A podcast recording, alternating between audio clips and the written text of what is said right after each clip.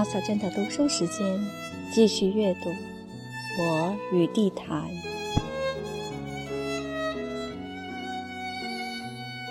记忆与印象一，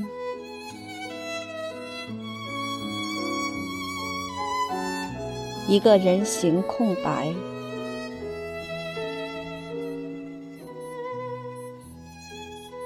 我没见过我应该叫他老爷的那个人，他死于我出生前的一次正反之中。小时候，我偶尔听见他，听见“老爷”这个词。觉得这个词后面相应的应该有一个人，他在哪儿？他已经死了。这个词与我是相应的，有了一个人形的空白。时至今日，这空白中仍填画不出具体的音容举止。因此，我听说它就像听说非洲，就像听说海底。或宇宙黑洞，甚至就像听说死，它只是一个概念，一团无从接近的虚渺的飘动。但这虚渺并不是无，就像风，风是什么样子？是树的摇动，云的变化，帽子被刮跑了。或者眼睛让尘沙迷住，因而老爷一直都在。任何事物都因言说而在，不过言说也可以是沉默。那人形的空白中，常常就是母亲的沉默，是她躲闪的目光和言谈中的警惕。是奶奶救援似的打岔，或者无奈中父亲的谎言。那人形的空白里必定藏着危险，否则，为什么他一出现，大家就变得犹豫、沉闷，甚至惊慌？那危险，莫名但是确凿。童年也已感到了它的威胁，所以。我从不多问，听凭童年在那样一种风中长大成中国人的成熟。但当有一天，母亲郑重地对我讲了老爷的事，那风还是显得突然与猛烈。那是我刚刚迈进十五岁的时候，早春的一个午后，母亲说：“太阳多好呀。”咱们干嘛不出去走走？有件事儿，我想得跟你说了。母亲这么说的时候，我已经猜到，那危险终于要露面了。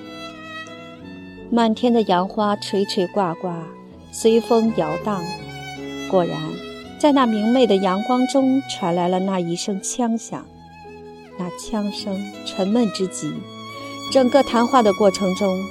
老爷一词从不出现，母亲只说他，不用解释，我听得懂那是指谁。我不问，只是听，或者其实连听也没听。那枪声隐匿多年，终于传进这个下午，懵懵懂懂，我知道了，童年已不可挽留，童年。在这一时刻，漂流进一种叫做历史的东西里去了，永不复返。母亲艰难地讲着，我为默默地走路。母亲一定大感意外，这孩子怎么会这么震惊？我知道，他必是这样想。他的目光在我脸上小心地摸索。我们走过几里长的郊区公路，车马稀疏，人声遥远，满天都是杨花，满地都是杨花的尸体。那时候，别的花都还没开，田野一片旷然。随后的若干年里，这个人偶尔从亲戚们谨慎的叹息之中跳出来。在那空白里幽灵似的闪现，犹犹豫豫，凄凄哀哀，更加云遮雾罩，面目难清。他死的时候还不到五十岁吧？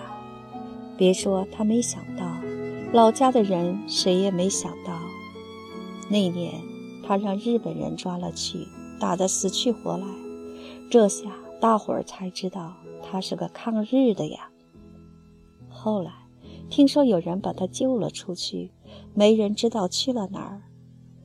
日本投降那年，有人说又看见他了。说他领着队伍进了城，我们跑到街上去看，可不是吗？他骑着高头大马，跟几个军官走在队伍前头。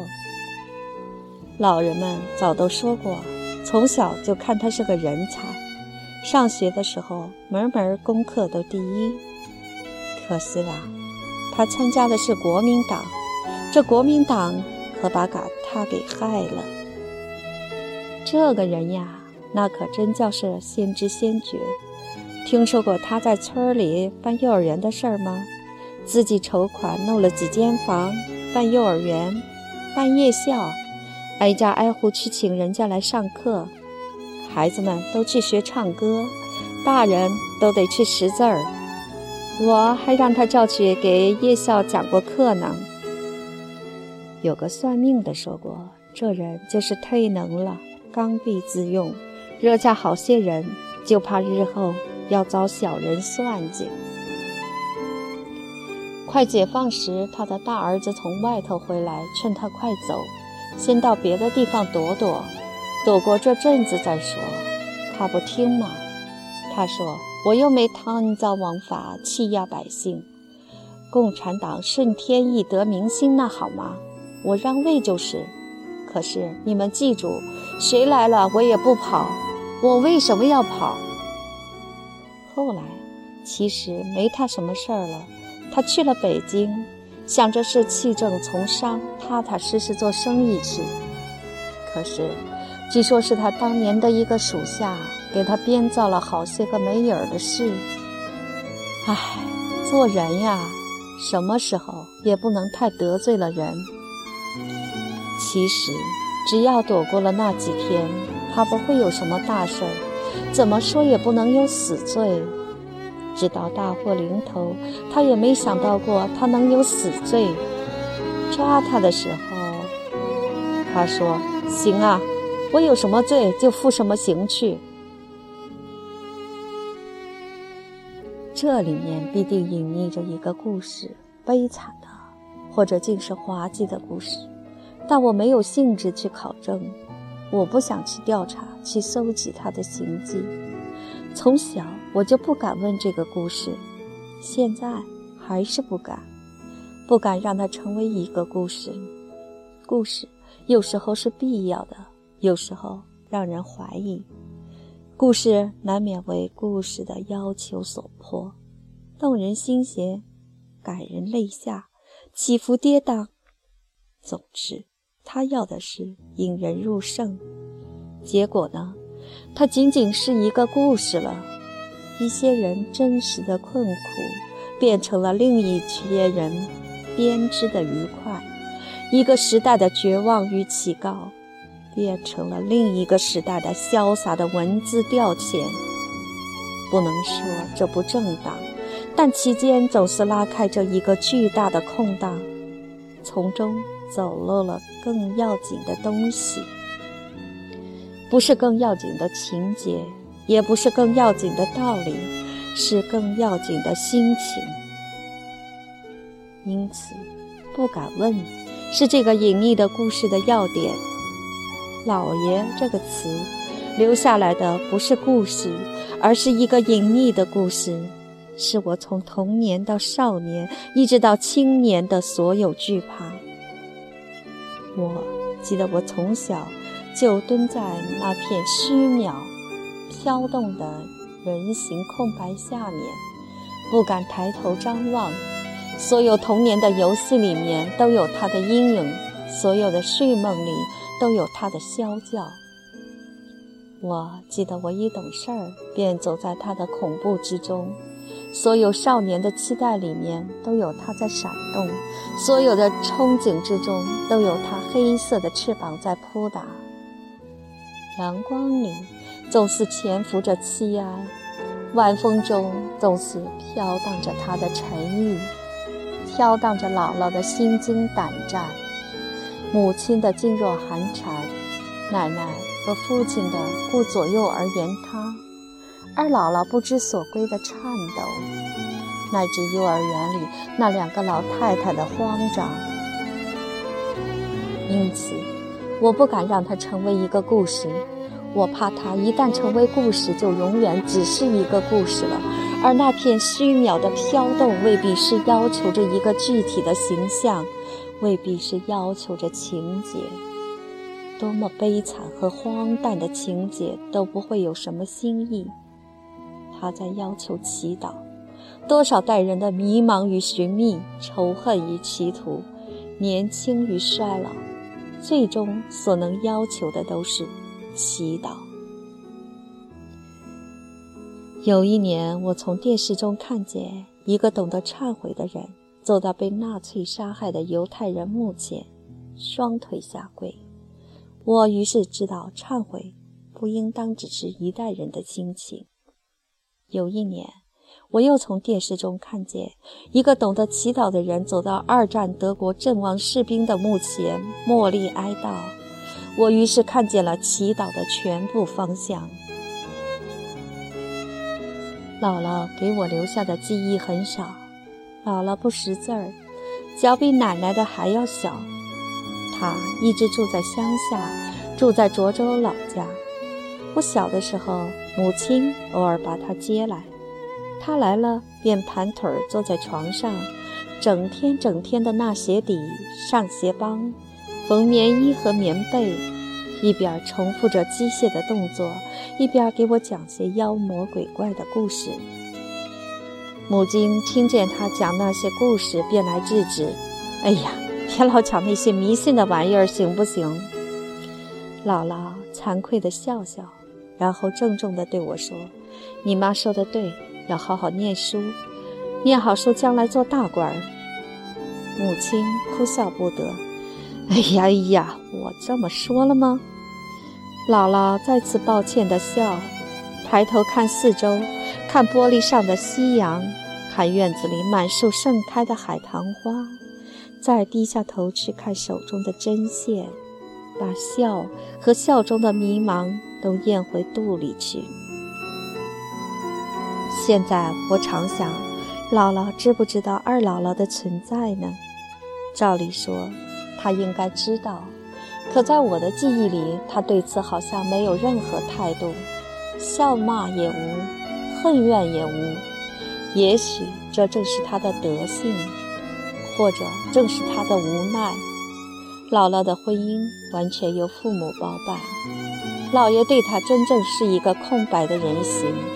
他见到姥爷之前，姥爷是个不确定的人形；见到老爷之后，那人形已不可更改。那个空白的人形，有二姥姥可以使之嬉笑怒骂，声色俱全。姥姥呢？她的快乐和盼望在哪儿？针针线线，她从一个小姑娘长成了女人，吹吹打打，那个人形来了；张灯结彩，他们拜了堂，成了亲，那个人形把她取下，并使她生养了几个孩子。然后呢，却连那人形也不常见，依然是针针线线度着时光，也不知道那人形在外面都干了些什么。忽然一声枪响。他一向空白的世界里，为活生生的跳出了恐怖和屈辱，至死难逃。母亲呢，则因此没上成大学。那声枪响之后，母亲生下了我。其实父亲大学尚未毕业，为了生计，母亲去读了一个会计速成学校。母亲的愿望其实很多。我双腿瘫痪后，悄悄地学写作。母亲知道了，跟我说：“她年轻时的理想也是写作。这样说时，我见她脸上的笑与姥姥当年的一模一样，也是那样惭愧地张望四周，看窗上的夕阳，看院中的老海棠树。但老海棠树已经枯死，枝干上爬满豆蔓，开着单薄的豆花儿。母亲说，她中学时的作文总是被老师当作范文给全班同学朗读。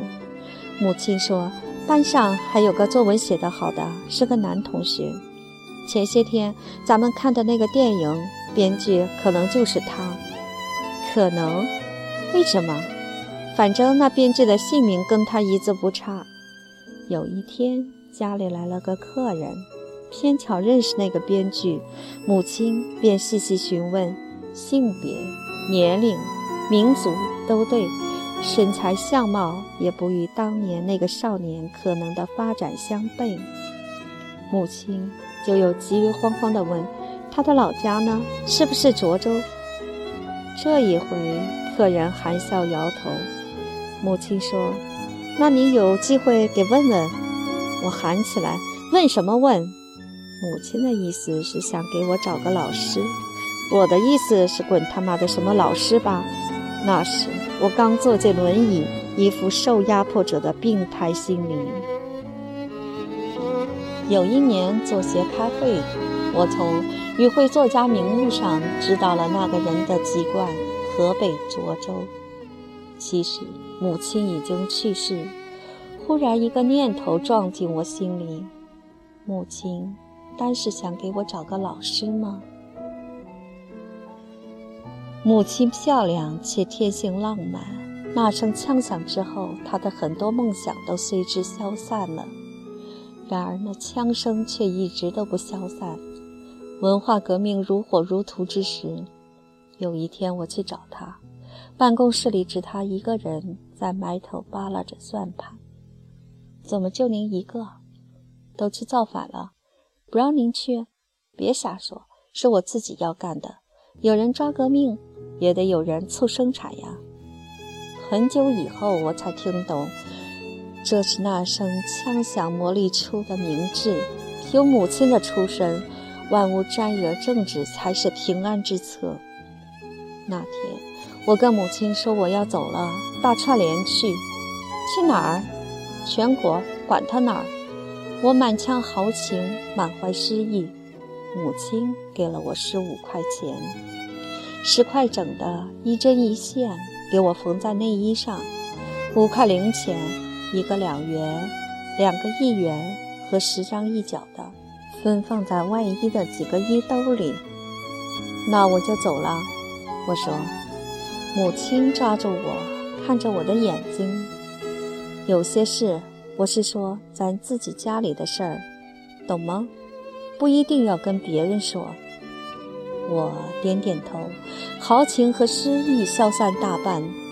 母亲仍不放手。记住，跟谁也别说，跟你最要好的同学也别说。倒不是要隐瞒什么，只不过……只不过是没那个必要。又过了很多年，有人从老家带来一份县志，上面竟有几篇对老爷的颂扬文字，使那空白的人形有了一点确定的形象。文中说到他的抗日功劳，说到他的教育成就，愚者不提。